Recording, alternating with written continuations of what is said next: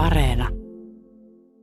Psykoterapeutti Katariina Meskanen. Ihminen syö ensisijaisesti fyysiseen nälkään, mutta Eve täällä kysyy, että mihin muuhun nälkään ihminen syö?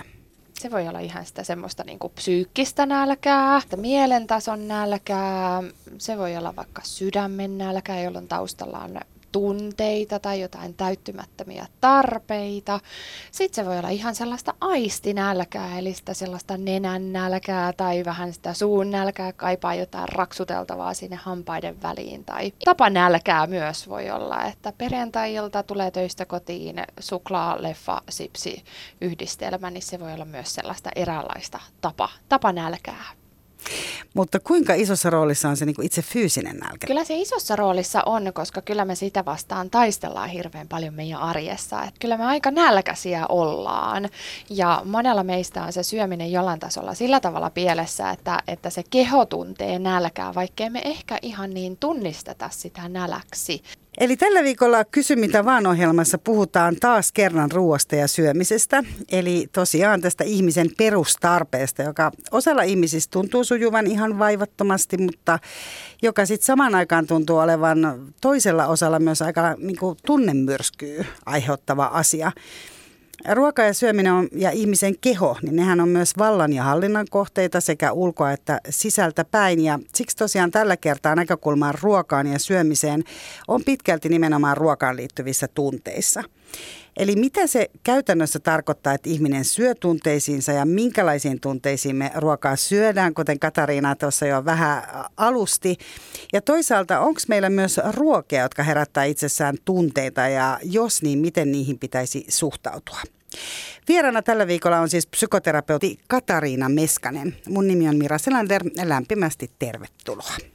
Yle puheessa. Kysy mitä vaan. Mä ajattelin Katariina jakaa tähän alkuun yhden muiston. Se liittyy mun edesmenneeseen mummoon. Hänen hellyytensä oli niin kuin lämpimässä, uunilämpimässä rieskassa, minkä päälle laitettiin niin kuin iso klöntti voita, joka, joka tota, suli siihen, tai sokerissa niin kuin pyöritetyissä appelsiineissa esimerkiksi. Ja tomaatinkin päällä oli mun mielestä sokeria. Ja mulla on tosiaan sellainen mielikuva, mä oon ollut aika pieni ja mulla on sellainen mielikuva, että, että mä en varmaan ollut niin kuin mummon sylissä, mutta mummo sitä lämmintä leipää tai just niitä jaffa-appelsiinia siitä niin kuin tarjoili. Ja mä muistan semmoisen niin kuin valtavan hellyyden ja lämmön. Ja mun vanhemmat myös kertoi sitä, että kun mä olin ihan pieni ja kahvi kahvi oli niin, kuin niin tärkeä ja merkittävä asia, niin äh, hän oli tipauttanut vähän kahvia mun tuttipulloon niin kuin vanhemmilta salaa. Ja mä ajattelin, että mä myös rakastan kahvia. Eli, eli tavallaan mä niin kuin huomaan, että se lämmin, lämmin leipä ja sen päälle voita tai sitten just niin kuin pieni määrä kahvia, niin ne on, ne on niin kuin hirveän niin kuin hyvää oloa tuottavia asioita.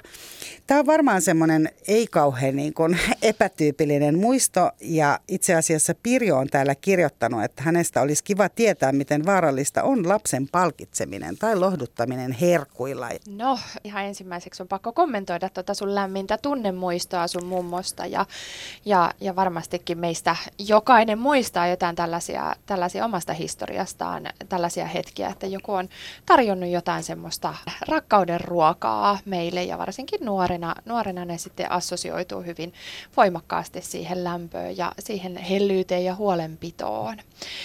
Sinänsä varmastikaan ei ole vaarallista tarjota sitä rakkautta ruoan muodossa, mutta mä ajattelen, että kyllä täytyy olla muitakin keinoja sitten osoittaa sitä huolenpitoa, hellyyttä ja rakkautta kuin se ruoka. Se ei ehkä niin kuin kuitenkaan ei ole hyvä, että se assosioituu mitenkään yksi yhteen, että esimerkiksi jos satuttaa lyö polvensa, niin, niin se ei ole niin kuin automaatio se, että saa sitten tikkarin tai jotain pullaa siitä vastikkeeksi, vaan että se, se paha mieli kohdataan ja sitä lasta lohdutetaan ilmankin sitä ruokaa. Mutta meillä on myös aika monella on jonkunlainen niin kuin lohturuoka. Mikä sulla on esimerkiksi Katariina sun oma?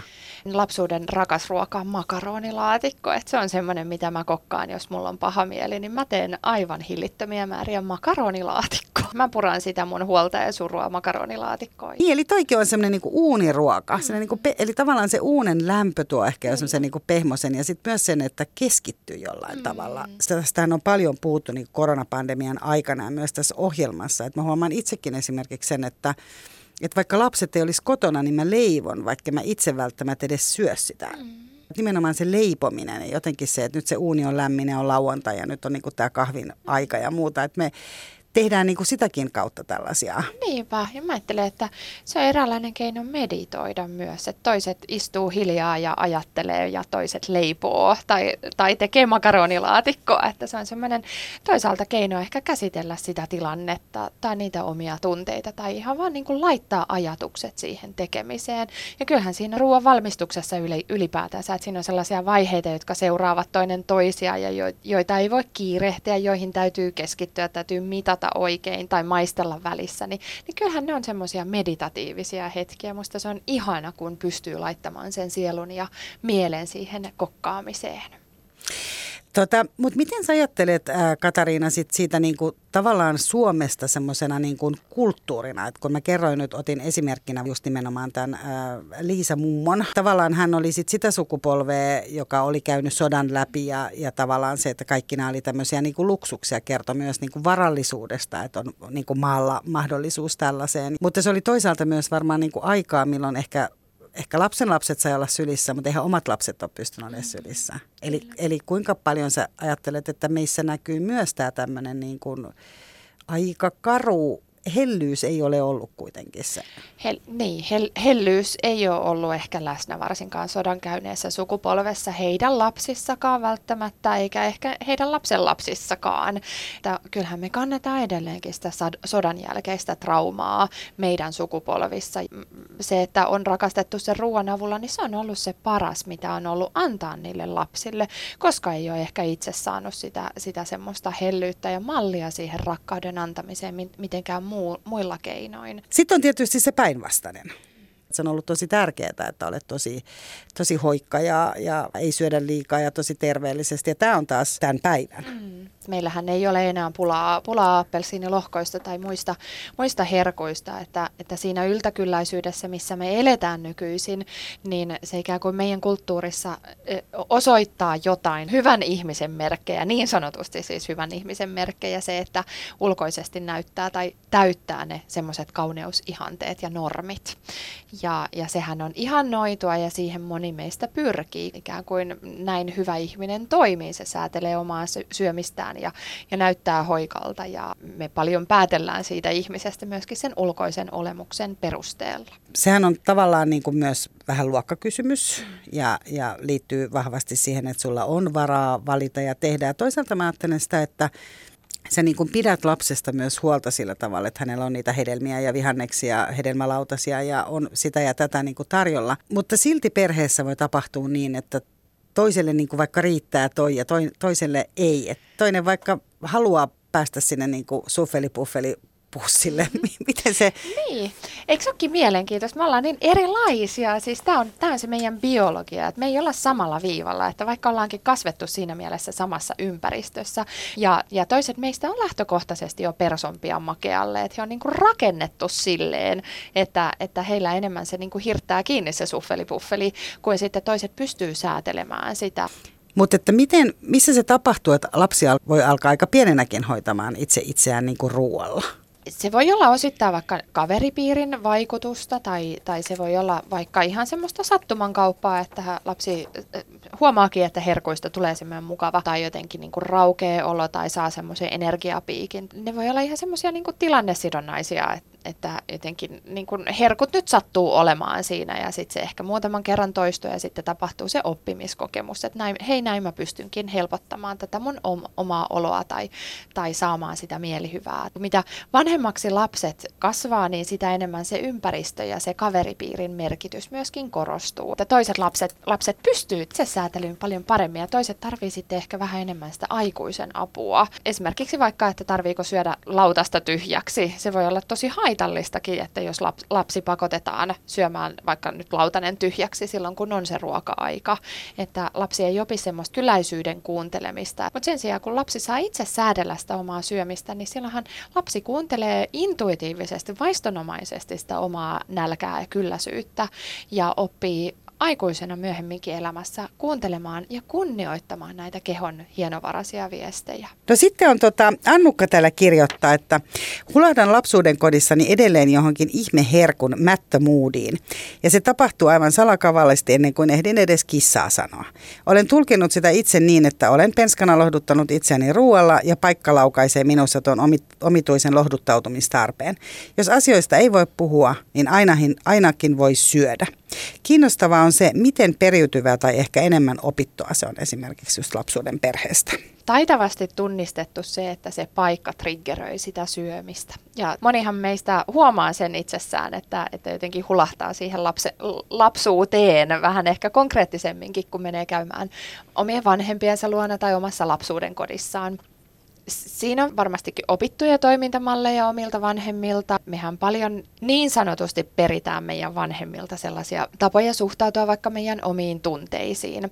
Ja, ja sitten lapsuuden kodissa voi olla erilaisia haasteita vaikka asioiden puhumisen kulttuurin kanssa, ja jolloin ehkä sitten saattaa olla niin, että asioita on helpompi syödä pois kuin niistä puhua tai nostaa asioita kissaa pöydälle se on oikeastaan se on aika mielenkiintoinen ilmiö, että sitten kun me aikuisina mennään niihin meidän vanhoihin paikkoihin, että miten me sitten niin kuin humpsahdetaankin niihin niihin lapsuuden aikaisiin toimintamalleihin.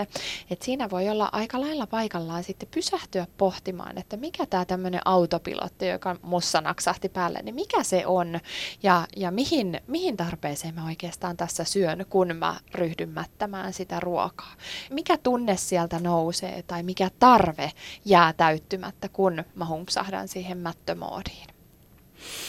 Niin, että rupeaa niin kuin itse siinä tavallaan hoitaa, hoitaa itseään ja sitten tietysti sanot, että syö niitä tunteita mm, alas. Mm, niin. Eli voisiko se olla just joku vihaisuus tai aggressiostakin se, on se puhuttu? Voi olla. Se voi olla. Se voi olla jotain hankalia tunteita. Ylipäätänsä semmoisia tunteita, jotka siinä tilanteessa ehkä pyrkii pinnalle, mutta niille ei ole ehkä sijaa tai ei ole jollain tavalla lupaa tuntea niitä. Tai voi olla, että ne tuntuu ne tunteet liian voimakkailta tai ne on ehkä jopa ihan kiellettyjä ollut siinä lapsuuden perheessä tai, tai siinä hetkessä, tai, tai ne voi olla jotenkin tabuja tunteita. Mutta yhtä kaikki mä ajattelen, että jotain semmoista hankalaa tai tukalaa, mikä nousee sieltä pintaan, mitä me sitten ikään kuin, niin kuin tumpataan sinne maanrakoon sillä syömisellä.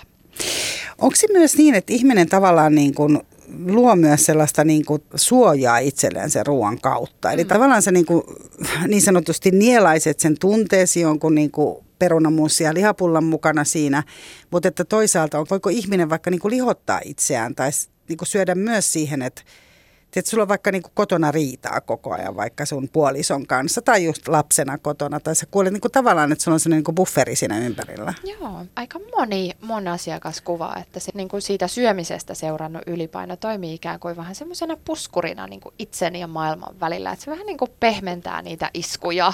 Niitä oli ne sitten niin kuin psyykkisiä tai jotain muita, muita takapakkeja siinä, siinä elämässä tai arjessa. Mutta sen syömisen avulla voi saada vähän semmoista suojakuorta itselleen. Siis sekä, sekä kuvainnollisesti että myös jopa ihan konkreettisestikin.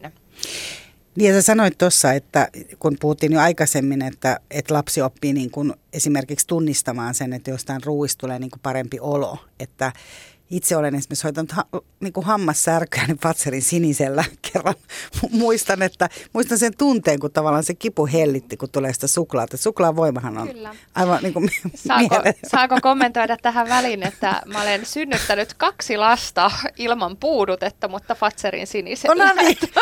Terveisiä niin. vaan Fatserille. kyllä, kyllä yleisradiosta nimenomaan. Mut, mutta siis, äh, että et selvästi on siis jotain tiettyjä ruokia myös, mm. jotka ehkä luo sitä helpotusta. Joo. Eli suklaa on nyt mainittu. Joo, joo ja, ja suklaaseen, suklaa on tosi mielenkiintoinen ruoka-aine siinä mielessä, että siihenhän liittyy aivan valtavan suuri se subjektiivinen palkitsevuus.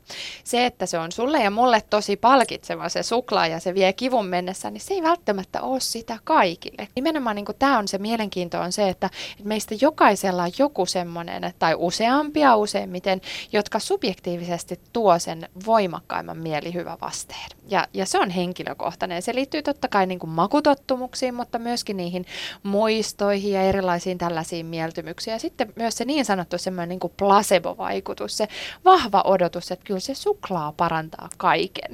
Ja kyllä se sitten varmaan parantaakin, kun siihen vahvasti uskoo. Mutta onhan mä ajattelen just suklaasta. Sehän on myös semmoinen niinku juhlan hetki, että vaikka mm. se ei mm. olisi niinku paljon, että vaikka se olisi just niinku palanen suklaata ruoan jälkeen tai joku pieni mousse tai vanukasta, mutta että et, et tavallaan siihen niinku, musta heti liittyy semmoinen juhlan, joku se niin kuin nautinnon tunne. Mm, se tuo itsessään sen juhlan. Ja tämä on, tämä on myös tämä on mielenkiintoista taas kerran, koska se on se meidän mieli, joka luo sen juhlan tunteen siihen suklaaseen. Ei se suklaa itsessään. Jos sen suklaan nauttisi kapselina, niin ei se toisi sitä juhlan tunnetta tai sitä voimakasta mielihyvävastetta, vaan se on se meidän mieli, joka luo sen kaiken assosiaation siihen sen, sen lohtoruuan ympärille. Se on totta ja täällä itse asiassa, ää, oliko Kake oli kirjoittanut esimerkiksi siitä, että kun yksi tunnekohta on sairastuminen, että ostamme flunssan iskettyä aina uudestaan jaffaa ja suklaata, vaikka ne ei siihen, just siihen tautiin tehoa. Eli lohdutetaan itseä samalla tavalla kuin lapsena tehdään. Kyllä, ja mä, mä luulen, että Suomessakin on kasvanut vahva sukupolvi, joka on parantunut vatsataudista jaffalla. Kyllä, nimenomaan keltainen jaffa. niin, ja onhan näin. siinä sokeria ja, mm. ja muuta. Mm. Tota, äh, mutta sitten äh, Kake on myös puhunut tästä niin kuin lapsuuden kodin tunnelmasta, mistä Annukka olikin kirjoittanut tuosta aikaisemmin. Niin hän kysyy, että liittyykö se, että nyt aikuisena syön lapsuuden kodissani tai esimerkiksi vanhempieni kanssa ravintolassa sitä, mitä haluan, myös siihen, että haluan sillä ehkä osoittaa vanhemmilleni, että olen nyt aikuinen. Ja sekin myös, että syön niin paljon kuin haluan, toisin kuin lapsena, jolloin asioita kontrolloitiin paljonkin heidän mm. tahoiltaan. Kyllä. Kyllä.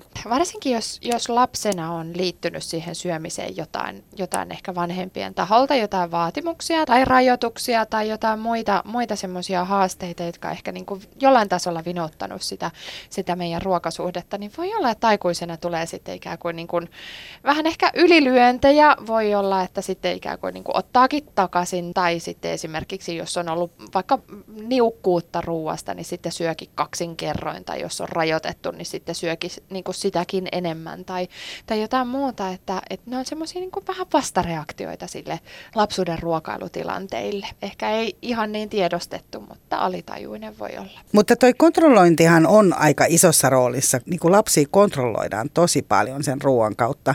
Ja tiedän tarinoita myös ihan siis siitä, että, että esimerkiksi vaikka tämmöisissä niin uusioperhetilanteissa tapahtuu myös sitä, että kun tulee sitten ne niin kuin toisen vanhemman lapset sinne, niin sitten ei annetakaan niin hyvää ruokaa kuin silloin vaikka ne omat mm. lapset siellä. Niin kuin tämän tyyppiset. Se ruoka toimii aikamoisena kontrollivälineenä. valitettavasti. Joo, se on ihan tosi hurjaa, miten, miten siitä tulee semmoinen niin kuin vallan väline siitä, siitä syömisestä. Ja se tekee mut tosi ko- surulliseksi kuulla, että jos se on jotenkin niin kuin tietoista, mutta paljonhan me tehdään, tehdään vanhempina niin kuin ihan tiedostamattammekin hallaa sille meidän lapsen, lapsen intuitiiviselle ruokasuhteelle, just esimerkiksi vaatimalla syömään lautanen tyhjäksi tai, tai syyllistämällä vaivihkaa. 80-luvulla vielä syyllistettiin ja, ja 70-luvulla Afrikan lapsista ja ja, ja tämmöiset tavat, nehän, nehän vahingoittaa sitä lapsen semmoista intuitiivista ruokasuhdetta ja sitä semmoista tasapainosta suhdetta siihen syömiseen ja ruokaan ylipäätänsä. Monilla vanhemmilla olisi, olisi varmaan sillä tavalla pohdittava myöskin siinä omassa ruokasuhteessaan, että minkälaista ruokasuhdetta sitä mallintaa omille lapsilleen. No minkälaista pitäisi? Täällä Iino muun muassa kysyy sitä, että miten vanhempi osaisi tukea lapsen tervettä ja hyvää ruokasuhdetta ainakin kotioloissa, jotta hän ehkä, selvi, ehkä selviytyisi vähemmin vaurioin kodin ulkopuolella. Et tuntuu, että liki kaikilla nuorilla on tänä päivänä ainakin ajoittain joitain haasteita ruoan ja varsinkin oman kehokuvan kanssa. Mm. Niin mikä, mitä sä, miten sä neuvosit, että varmasti tämä, että on tämmöistä niinku intuitiivista, sehän liittyy paljon myös siihen, että vähän niinku tunnistaa, että minkälaista ruokaa mä tarvitsen Niinpä. myös. Että sehän liittyy myös siihen, että nyt tunnistan vaikka, että pitäisi saada jotain tuhdimpaa mm. tai... Joo, kyllä, ehdottomasti sanotaan, että mitä nuorempi lapsi on kyseessä, niin se ei ehkä niin kuin sillä tavalla lapsilla ei välttämättä ihan niin toimi hyvin, että, että he osaisivat tunnistaa, että jos lapsilta kysyy, niin he söisivät varmaan karkkia ja suklaata vähän riippuen lapsesta, että pelkästään. Mutta toki niin kuin mä ajattelen, että meidän aikuisten tärkein tehtävä on, on antaa meidän lapsille mahdollisuus kuunnella sitä kehonluontaista viestintää, eli siitä nälästä ja kylläisyydestä. Mutta tosi tärkeää, että me rakennetaan semmoiset puitteet myöskin sille lapselle. Mutta on säännölliset ruoka-ajat ja mä ajattelen, että on valtavan tärkeää, että koko perhe syö yhdessä ja että koko perhe syö myöskin samaa ruokaa, että lapsilla ei ole eri ruokaa kuin vanhemmilla ja vanhemmilla itsellään on semmoinen tasapainoinen ruokasuhde. Eli siis missään nimessä mitkään tämmöiset laihdutus- tai diettikeskustelut ei kuulu ruoka, ruokapöytään, eikä myöskään niin kuin kaloreiden pohtiminen tai kielletty sallittu asetelmat. Nämä on tietenkin tosi räikeitä esimerkkejä, mitä mä nyt tässä kuvaan, mutta, mutta aika monilla aikuisilla on haastetta siinä omassa ruokasuhteessaan, ja se ei voi olla välittymättä meidän lapsille. Eli summa summarum mä ajattelen, että parasta mitä omalle lapselle voi antaa on se, että on itsellä se oma, oma ruokasuhde kunnossa ja tasapainossa, koska toiselle ei voi antaa sellaista, mitä ei ole itsellä. Ja ne ruokailutilanteet on semmoisia nautinnollisia. Me syödään ruokaa, josta me nautitaan. Me ei tunneta syyllisyyttä sen jälkeen ja me voidaan rauhassa keskittyä sillä tavalla siihen seurusteluun ja just mallintaa vaikka sitä Välimeren ihanaa ruokailukulttuuria, missä, missä kokoonnutaan koko perhe seurustelemaan. Okei, ruoan ääreen, mutta se ruoka ei näyttele siinä sitä pääroolia. Yle puheessa. Kysy mitä vaan. Tänään siis Kysy mitä vaan ohjelmassa puhutaan... Äh, puhutaan niin tunnesyömisestä, mutta puhutaan varmaan ruokasuhteesta itse asiassa Joo, tosi niin. paljon. Tuntuu, tuntuu, että tämä meneekin niin. Vieraana on siis äh, psykoterapeutti Katariina Meskanen. Äh, vielä mä palaan niin kuin jotenkin siihen, kun sä mainitsit sen, että ihmisillä on nälkä. Joo. Ihmisillä on niin kuin eri asioiden nälkä. Kyllä. Niin mä ajattelen, että ihan jos ajatellaan tästä niin fyysisestä nälästä, niin Patrick Bori oli muun muassa viime keväänä kanssa täällä vieraana ja hän puhuu kanssa, että ihmiset on niin kadottanut sen käsityksen siitä, että onko heillä nälkä tai mm. ei. Miten ihminen lähtee etsimään, kun tuntuu, että me ollaan tosiaan kadoksissa ihan siis jo sen kanssa, että me tunnistettaisiin. Joo, sillä on jotain tekemistä mun mielestä tämän ehkä tämän ajan kanssa, että mehän ollaan vähän kadoksissa niin kokonaisuudessaan meidän kehojen kanssa, että mitä ne on ja mitä ne tarvii ja, ja miten niistä pidetään huolta. Se, että miten sen nälän kanssa pääsisi jo, jollain tavalla alkuun tai sen nälän, nälän tunnistamisen, nälän säätelyn kanssa ja ehkä kylläisyydenkin ka- kanssa sitä kautta, niin, niin se vaatii ihan alkuun sitä, että se syöminen ei ole semmoisessa kaauksessa.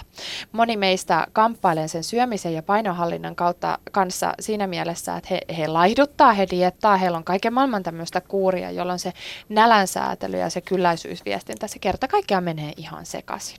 Ja vaaditaan siis alkuun sitä, että, että on jotain tasapainoa siinä syömisessä. Eli keho saa ruokaa riittävin väliajoin kohtuu säännöllisesti ja semmoista kohtuullisen ravitsevaa ruokaa. Niin vähitellen se kehokin voi sieltä palauttaa niitä nälkäviestejä ja kylläisyysviestejä, kun se alkaa luottaa siihen, että hei vitsi, että toi tyyppi antaakin mulle ruokaa säännöllisesti, että ei ole sellaisia nälähätäjaksoja, joita seuraa semmoinen yltäkylläisyyden aika ja sitten on taas semmoinen kuuri ja sitten on taas niin kuin hirveä mässäilykausi. Ja sitten vähitellen me voidaan herkistää itse itseämme tunnistamaan niitä semmoisia erilaisia nälä- ja kylläisyyden viestejä. Ne on tosi herkkiä, ne on pieniä vivahteita, mutta kyllä ne siitä voimistuu, kun se keho alkaa luottaa meihin, että me ollaan myöskin toiminnassamme sen kehon luottamuksen arvoisia. Eli annetaan sille ruokaa riittävästi.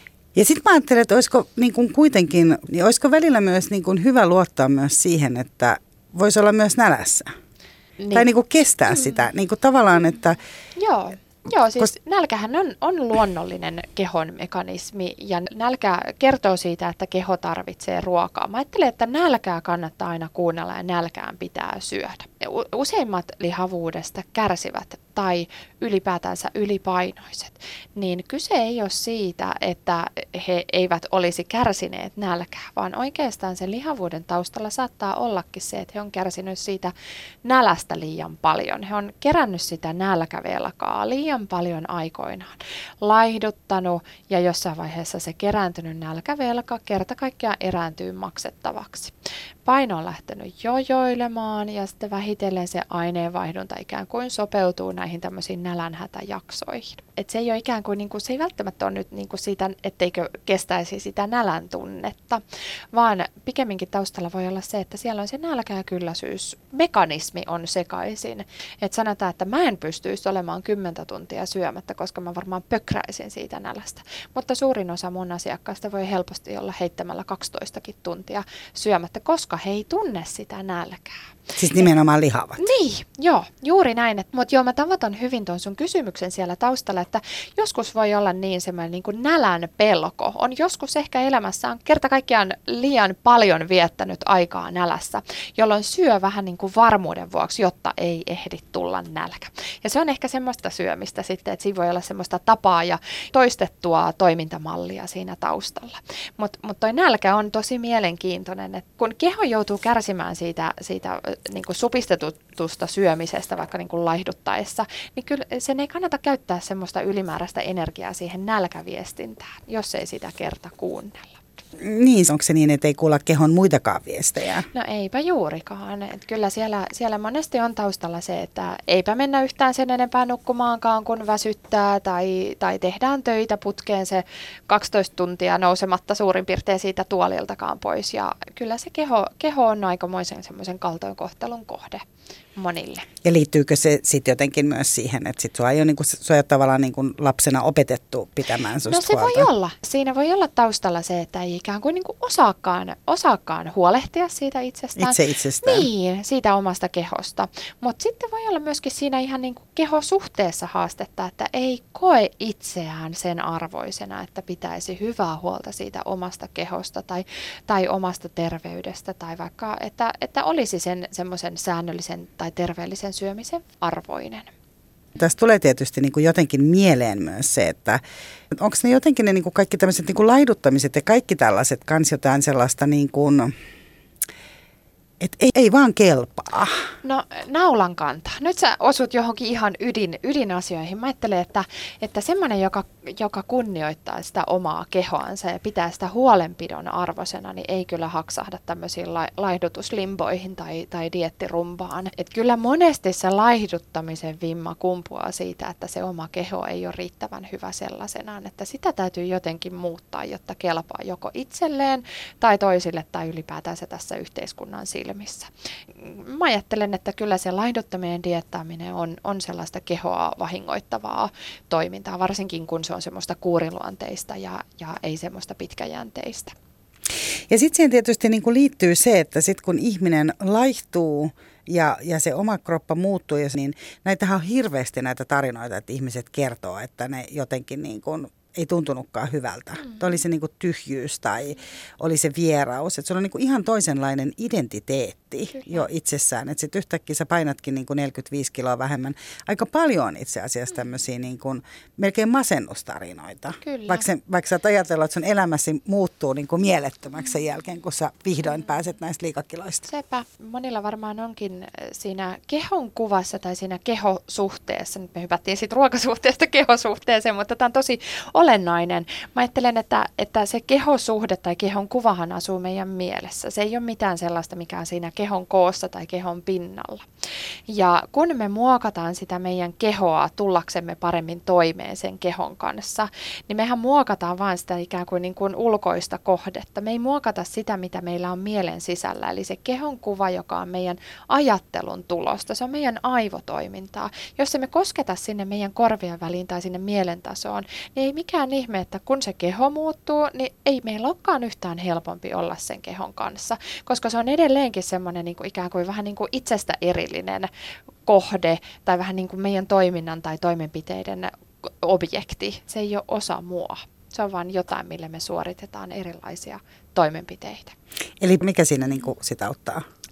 No, no vaaditaan sitä kehon kuvatyöskentelyä ja sitä semmoista kehosuhdetta, että kyllähän se, se keho on paljon muutakin kuin sen ulkoinen olemus ja koko ja, tai painokilot tai jotkut sentit. Että mä ajattelen, että kaikki semmoinen, mikä nostaa sitä meidän toimijuutta, sitä meidän semmoista kehon kuvan niin kuin toiminnallisuutta, eli mitä, mitä kaikkea mun keho pystyy, mihin, mi, mitä kaikkea se osaa ja minkälaisia taitoja tai mi, vaikka ihan jo se, että, että vitsi mikä niin kuin sisäelinten sinfoniaorkesteri meillä meillä on tässä, tässä meidän nahkojen alla, jotka ylläpitää elämää, niin onhan ne aika lailla erilaisia ajatuksia kuin se, että... että Mahdunko kolme kutoseen? Niin, juuri näin, juuri näin, että miltä mä näytän peilistä. Ni, niin tämä on, se, tää on se sen tason asennemuutos, mitä vaaditaan, että jos halu, haluaa ottaa sen kehon kaveriksi siihen rinnalle.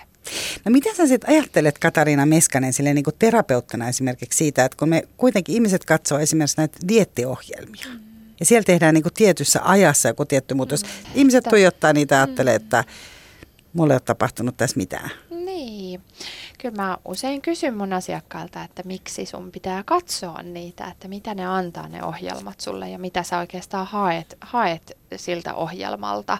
Ja aika tärkeä kysymys on se, että miltä susta tuntuu katsoa niitä ohjelmia. Must, musta se on vähän haasteellinen yhtälö, että yhdeltä kanavalta tulee tämmöistä niinku hullua laihduttamista ja toisaalta kanavalta tulee semmoista hullua kokkailemista. Nyt mä tietenkin vähän, vähän kärjistän Joo, tätä, kuten tapoihin mm. kuuluu, mutta, mutta onhan se jotenkin aika lailla kaksinaismoralistista, että kumpaa kanavaa sitten katsot. Että harvemmin, harvemmin meille kuitenkaan niin tuodaan markkinoille semmoista ajatusta, että hei, että tuossa on tyyppi, joka oppi hyväksymään itsensä täysin sellaisena ilman, että sen piti muuttaa yhtään mitään. Tai hän oppi, oppi pitämään huolta omasta kehostaan ihan sellaisena ilman mitään laihduttamista tai ilman mitään elämäntapamuutosta tai jotain isoa remonttia tai kuntokuuria.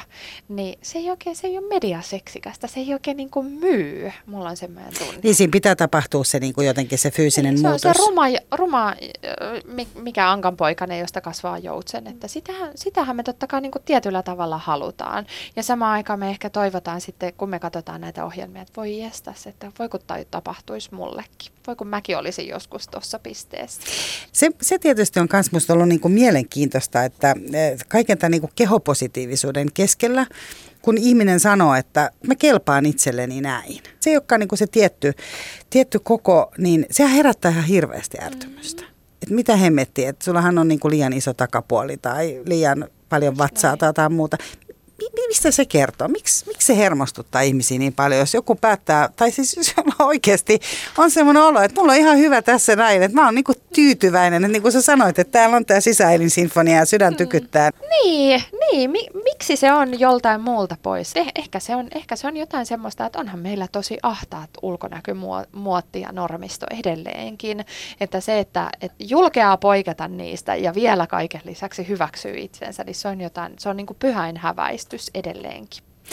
Niin ja voiko se olla myös semmoinen, niin kuin mä ajattelen, että kun ihminen on niin kuin antanut itselleen luvan voida hyvin, niin, niin tavallaan se voi, her- että vaikka meillä on tämmöinen niin kuin positiivisuuden eetos aika vahvana, että kerrotaan niin kuin hyvää tarinaa elämästä, niin voiko se olla ihan niin kuin sekin, että, että sekin käy niin kuin hermoille, että sä et halukkaan nyt niin kuin muu, kun se muutos on niin iso ja merkittävä asia, että silloin mennään niin kuin eteenpäin. Niin. Niinpä. Eh, musta se on sääli, miten ulkonäkökeskeisiä me ollaan. Että miten me pyöritäänkin niin paljon siinä kehon koossa ja kehon pinnassa to, toinen toistemme kanssa, että miksei me nähdä toisiamme niin kuin sen kehon, kehon taustalla siitä, keitä me ollaan ja minkälaisia tyyppejä me ollaan. Että miksi me määritellään toinen toisiamme niin voimakkaasti sen kehon, kehon kautta. Tämä on aika, aika pintapuolista ja, ja mä ajattelen, että tämä on aika semmoinen niin kuin meidän kulttuurin tai meidän, meidän tämän hetken aikakauden vitsaus, että me ollaan jotenkin vain semmoisia ulkoisia heijastuksia itsestämme.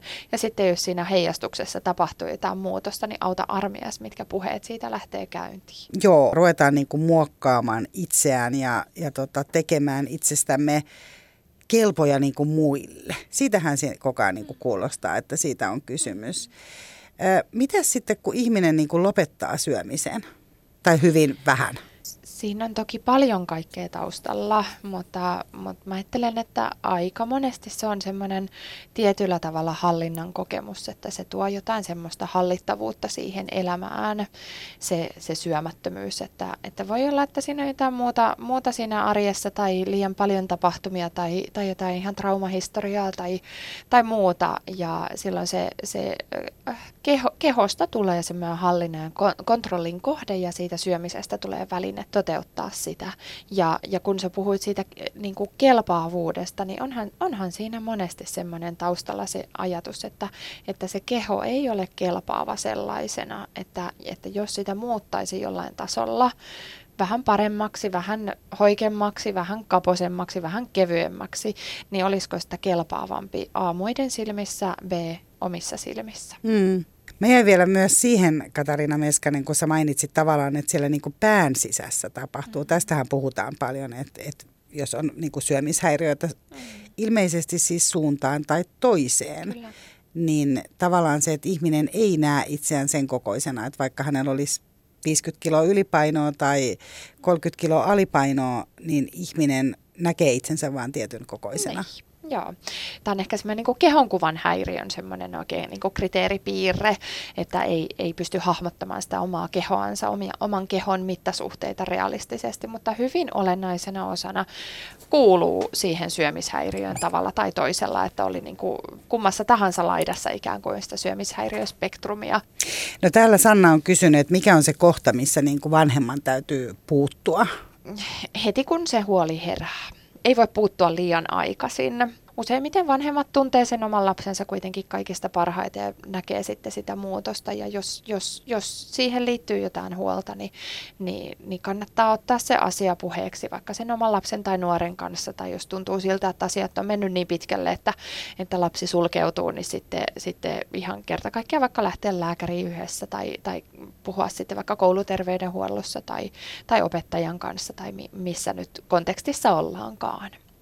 Mutta sehän on ihan hirveän vaikea keskustella. On tosi vaikea keskustelu ja useimmiten se ensimmäinen lapsen tai nuoren reaktio on sellainen, että siinä lyödään luukut kiinni, että näihin, näihin ylipäätänsä syömishäiriöihin tai häiriintyneeseen syömiseen tai kehosuhteeseen, niin, niin siihen liittyy valtavan paljon häpeää ja häpeähän se käperryttää ihmisen pieneksi, pieneksi niin kuin mytyksi, joka ei halua tulla paljastetuksi.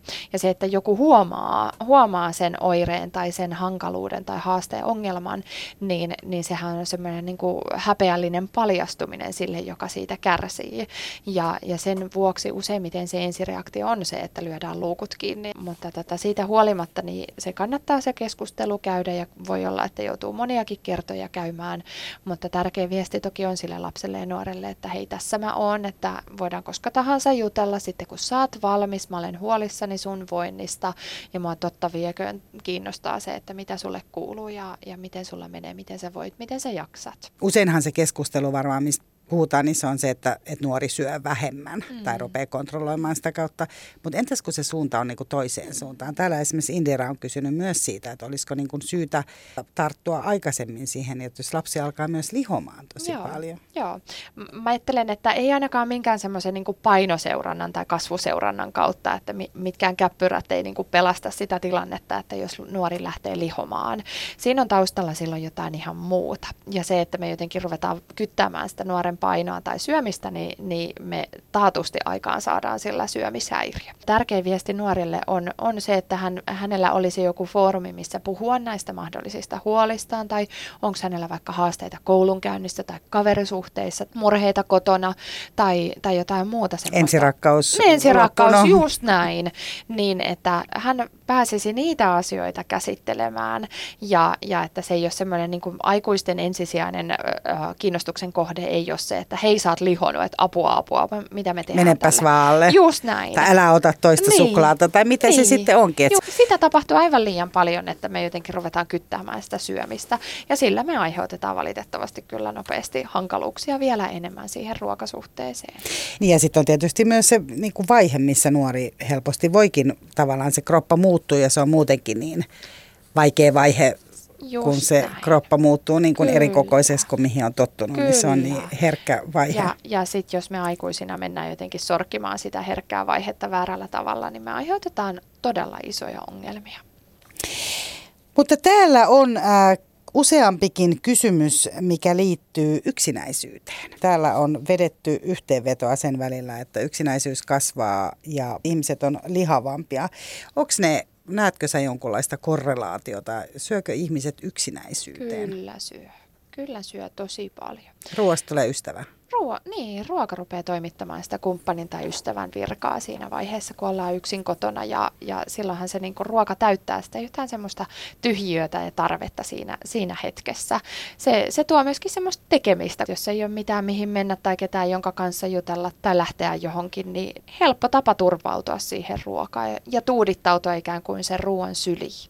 Ja sitten toisaalta mä ajattelen, että se, se syöminen ehkä myöskin niin kuin laukaisee tai helpottaa, turruttaa niitä yksinäisyyteen liittyviä tunteita. Että voi olla, että siinä on jotain ehkä niin kuin surua tai alakuloa, pettymystä tai, tai voi olla häpeääkin, mitä sitten syödään pois sen ruoan avulla. Silleen se myöskin niin sanotusti helpottaa sitä, sitä yksinäisyyttä, mutta siinä on ehkä vähän semmoinen haastava, ongelmallinen noidankehä, että mitä enemmän sitä niin turruttaa sitä omaa yksinäisyyttään sen syömisen avulla, sitä ehkä vähemmän sitä lähtee ihmisten ilmoille, hakeutuu niiden ihmisten äärelle, missä sitä yksinäisyys hälvenisi. Sitten vielä, vielä ehkä semmoisena kerrannaisvaikutuksena, että jos se syöminen sitten tuppaa nostamaan sitä painoa, niin sitä, sitä helpommin sitä ehkä jääkin kotiin yksin syömään ruoka tuo helpotusta tai jotkut, se on ihan hirveä niin kuin kuilu, mihin sä sitten tiput, jos sä sen ruoankin otat siitä pois. Onko se niin kuin, neuvotko sä vaikka sit jotain niin kuin toisen tyyppisiä ruokia vai? Niin, no mä, mä en ajattele, että sitä on edes mahdollista ottaa sitä ruokaa siitä yhtälöstä tosta noin vaan yhtäkkiä pois. pois. Että et eihän se, ei se oikein edes mahdollistakaan, että siitä, että kuule vaan, että nyt lopetat sen syömisen ja lähdet ihmisten ilmoille, ryhdistäydyt ja otat itseäsi niskasta kiinni. Ei, ei tosiaankaan. Että kyllä siinä tarvii jo muunlaisia interventioita. Ja mä ajattelen, että se, se ruoka täyttää jonkunnäköistä tarvetta silloin sillä on tosi tärkeä funktio sillä ruoalla. Ja nyt tässä vaikka esimerkiksi yksinäisyydessä, niin se ajaa vähän niin kuin niiden muiden ihmisten virkaa. Eli mä lähtisin ratkomaan sitä ihan täysin muualla kuin siinä sen syömisen alueella. Eli miten me voitaisiin rohkaista yksinäisyydestä kärsivää hakeutumaan muiden äärelle. Ja sillä tavalla ikään kuin vähitellen viedä tilaa siltä syömiseltä silleen niin kuin lisätä niitä ihmiskontakteja, vähentää sitä yksinäisyyttä, jolloin ehkä laantuu se tarve helpottaa sitä omaa yksinäistä oloa sen syömisen avulla. Yle puheessa.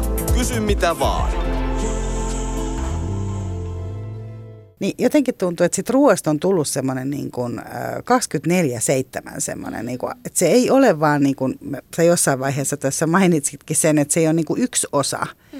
Vaan siitä on tullut ihan semmoinen, niin kuin, että se, se niin kuin ruoan kautta jotenkin se on niin kuin koko ajan sitä kontrolloida. Täällä itse asiassa Katjuskakin on kirjoittanut siitä, että voiko tässä kohtaa myös ilmastoahdistuksesta puhua tunteena. Mm. Että pitäisi vaihtaa jogurttikaura vastaavaan, mutta eipä ole onnistunut ja niin edelleen. Eli on paljon ruokia, mihin liittyy jatkuvasti syyllisyyden tunteita myös isossa kuvassa. Eli miten, miten niin kuin päästä sinuksi tällaisten tunteiden kanssa? Mä ajattelen, että semmoinen ruoan ja syömisen suorittaminen, se on hirveän uuvuttava taistelu. Siinä, siinä ei voi paljonkaan oikeastaan niin kuin voittaa. Et siinä voi, voi ehkä niin kuin saavuttaa jotain semmoista keinotekoista hallinnan tunnetta, mutta siinä ei oikeastaan koskaan ehkä pääse siihen maaliin asti.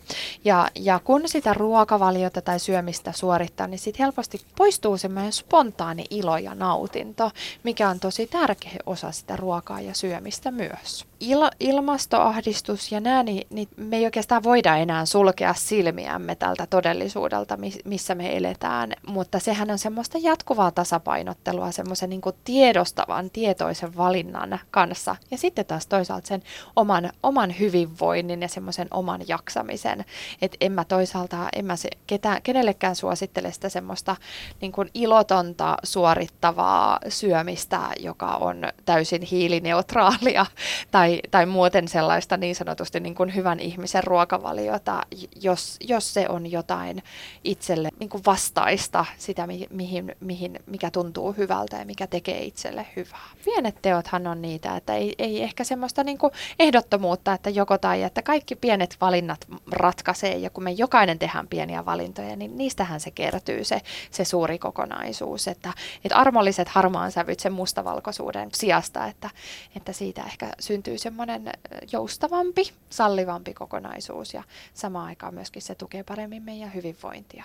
Niin se kuulostaa sille rennommalta ja tulee kyllä mieleen se, että useinhan kun ihmiset vaikka sanotaan, että heillä tulee niin kuin vatsaväänteitä Suomessa niin kuin maidosta tai vehnästä tai mistä ikinä, mitä en siis millään tavalla niin kuin aliarvioi. Siitä ei ole kysymys, mutta että tulee paljon tällaisia. Sitten sä ootkin yhtäkkiä jollain niin kuin etelälomalla ja sä pystyt ihan huoletta vetää siellä niin kuin aamiaisarvia ja syömään lettuja tai, tai just syömään jotain tiettyä jogurttia. Sitä aina perustellaan myös niin kuin sillä, että, että on eri tuotteita, mikä pitää niin kuin paikkansa.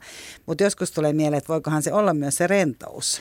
Niin, mä ajattelen, että kyllähän sillä on iso merkitys se, se, että jos me ollaan jossain ihanassa lomakohteessa, nautiskellaan niitä voisarvia ja kaikkia ihania lettuja ja muita. Niin hyvä tunnelma. niin, hyvä tunnelma ja rentomieli ja, ja kutakuinkin semmoinen joustava. Har, harva on siellä lomalla stressaa ja, ja suorittaa samalla tavalla kuin siinä arjessaan. Niin, niin kyllä mun mielestä siinä kannattaa pysähtyä pohtimaan, että mitä sieltä lomalta ja lomatunnelmasta voisi tuoda siihen omaan arkisyömiseenkin ruokahan on ihana niin kuin valoisa, positiivinen asia ja sitä niin kuin syödään silmillä ja mietitään ja, ja tota, suunnitellaan ja niin edespäin. Ja silti joskus herää myös semmoinen ajatus siitä, että, että ihmiset suorittaa jopa sitä juhlasyömistä. Että pitää olla ne niinku tietyt ravintolat tai pitää olla ne tietyt ruuat ja pitää niinku hirveästi postata ja ei sekään niinku rennolta vaikuta. No ei. Ja eikö se ole vähän tämä nykyään ja vitsaus taas se, että jos ei se ole jossain somessa, niin sitä ei ole tapahtunut. No näinhän, näinhän sitä sanotaan, että niin. se on yksi, yksi ruokaan liittyvä mm. askare on niin. myös se, että... Pitää postata se kuva. Mutta Katarina Meskanen, mä vielä kysyn sen, että mistä ihminen tajuaa sen, että se niin kun, sen ruokasuhde ei ole kunnossa? Hyvä Minkälaisia kysymys. tunteita? Niin, no jos siihen liittyy jotain hankalia tunteita, siihen syömiseen tai, tai ruokaan ylipäätänsä. Mä ajattelen hankalia tunteita, vaikka just pettymys tai syyllisyys voi olla semmoinen. Häpeä on ihan vuoren varma semmoinen hälytysmerkki mulle, että jos on jotain häpeää, mikä liittyy syömiseen tai ruokaan, niin taatusti, taatusti on, on ongelmia. Mutta voi olla vaikka esimerkiksi, että ahdistaa tai jännittää tai stressaa tai on jotain semmoista kontrollia, yrittää jollain tavalla hallinnoida sitä omaa syömistään.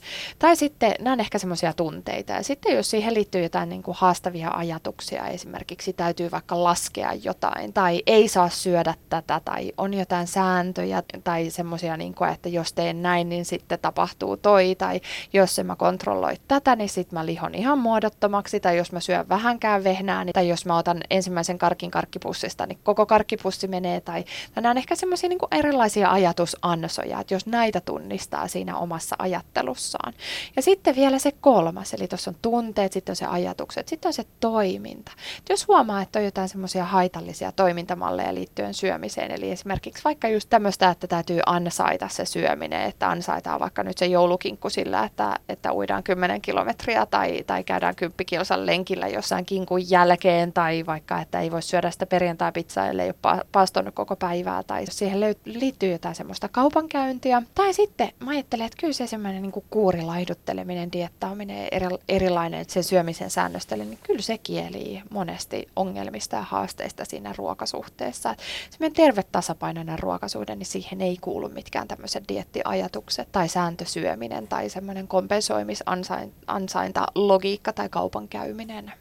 Mutta mitä jos sä oot lihava? Että tavallaan se, että se on sun niinku terveydenkin kannalta. Sitä, Sulla on niinku huonot arvot ja, ja sä tiedät, että sä jaksaisit vaikka mm. enemmän, niin pakkohan mut, sun on silloin niinku tehdä sille jotain. Niin, mutta sitä suuremmalla syyllä nämä asiat ei kuulu siihen ruokasuhteeseen, että, että mitä terveemmin se ruokasuhde voi, niin sitä terveemmin myös se, se keho, kehokin voi.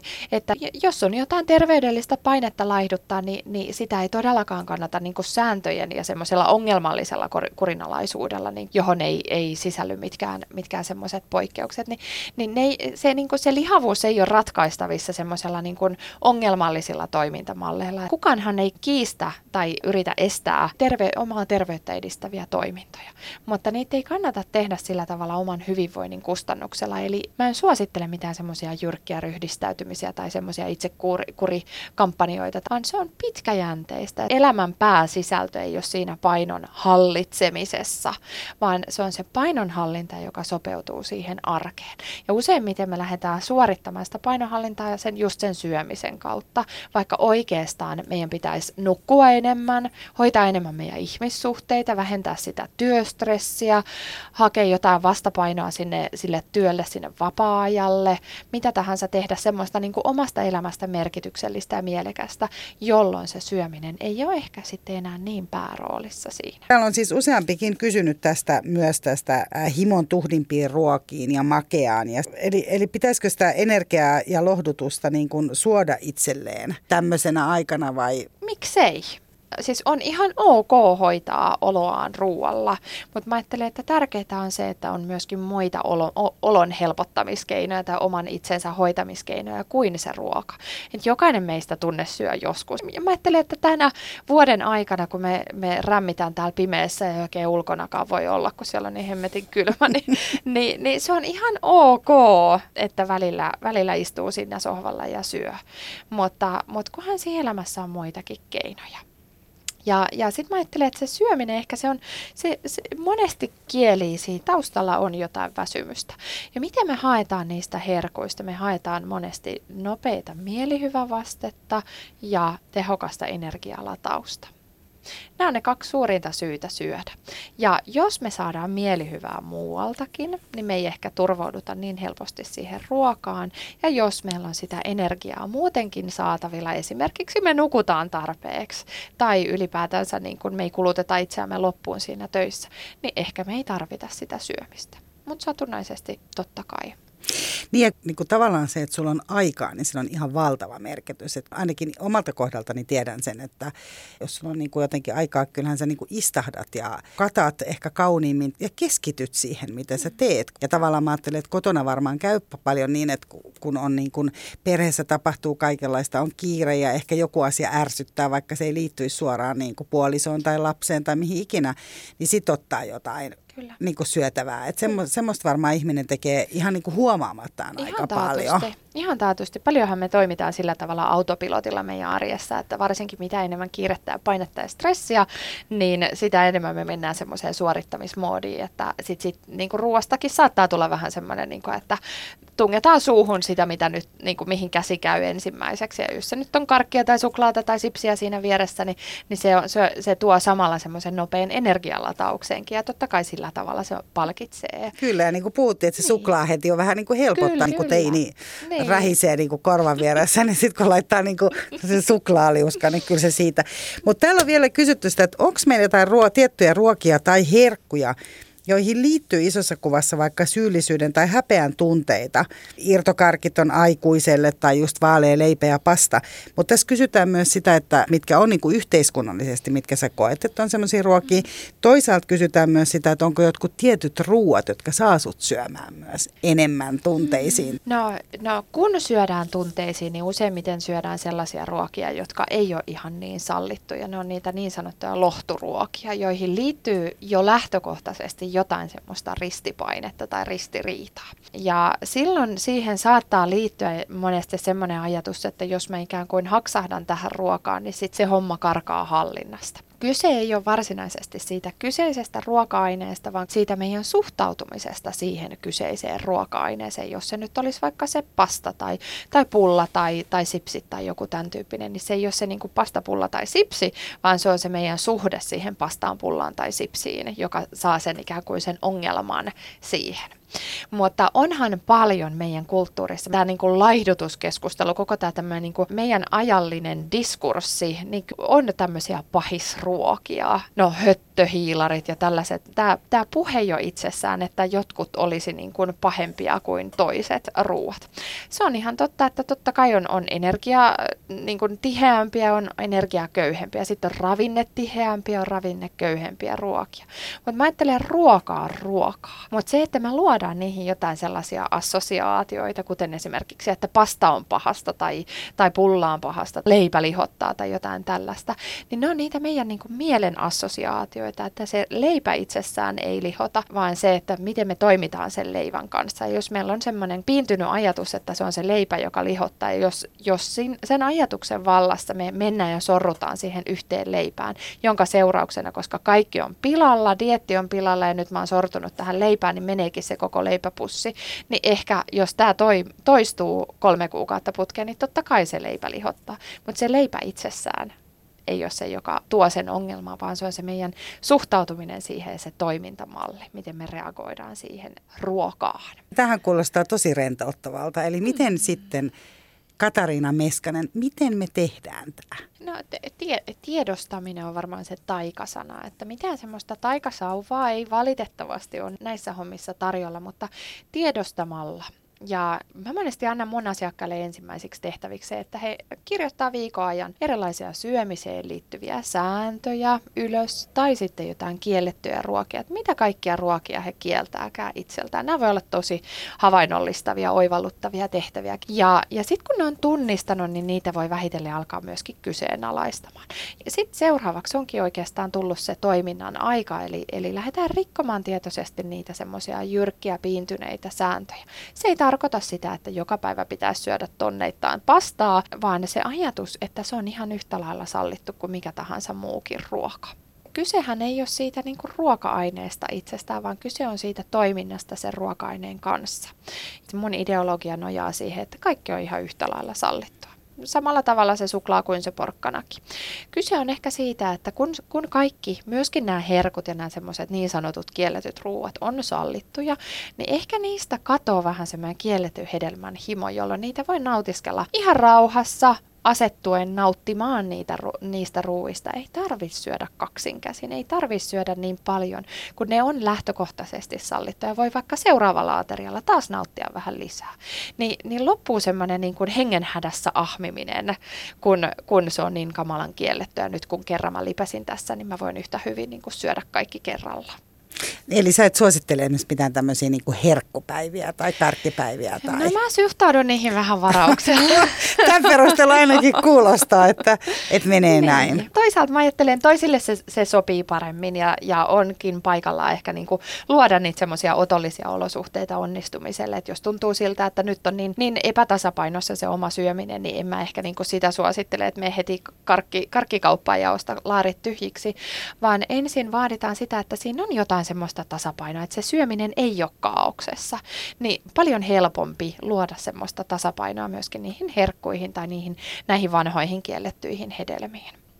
Eli tällä tavalla, kun me lähdetään tässä ää, Katariina Meskanen suhtautumaan tota, jouluun esimerkiksi, niin me voidaan lähteä siis aika rennoin mielin ilmeisesti, Ai, niin. eikä ajatella, että nyt sit voi niinku vetää kaksin käsi ja sitten alkaa taas tammikuussa niin. joku kuuriva. Niin, joo, kyllä mä ajattelen, että kyllä tässä on niinku haastetta varmaan itse kullekin, että, että mitä jos siihen jouluun tänä vuonna suhtautuisi sillä tavalla, että mä nautin ja, ja ei ole mitään ansaitsemista eikä ole mitään kompensoimista ja elämä jatkuu joulun jälkeenkin ihan, ihan normi, normimittasuhteessa, eli ei olisi mitään semmoista rääkikuuria siellä odot, odottamassa, niin ehkä se jollain tavalla maltillistaisi sitä joulun, joulun ajan ylilyöntejäkin sitten, että kun ei, ei ole mitään semmoista, millä ne nollataan. Niin, että, että sit uusi minä astuu, niin, pitäisi olla niinku huhtikuussa taas niinku niin, rantakunnossa. Niin, tämän kaiken jälkeen. Mutta tämähän on iso asia, jos tämmöisestä luopuu, koska ainakin länsimainen mm. kulttuuri on tosi paljon tätä. Kyllä, ja mä haluaisinkin haastaa monia pohtimaan sitä, että miten tämä jotenkin, niin tämä on aika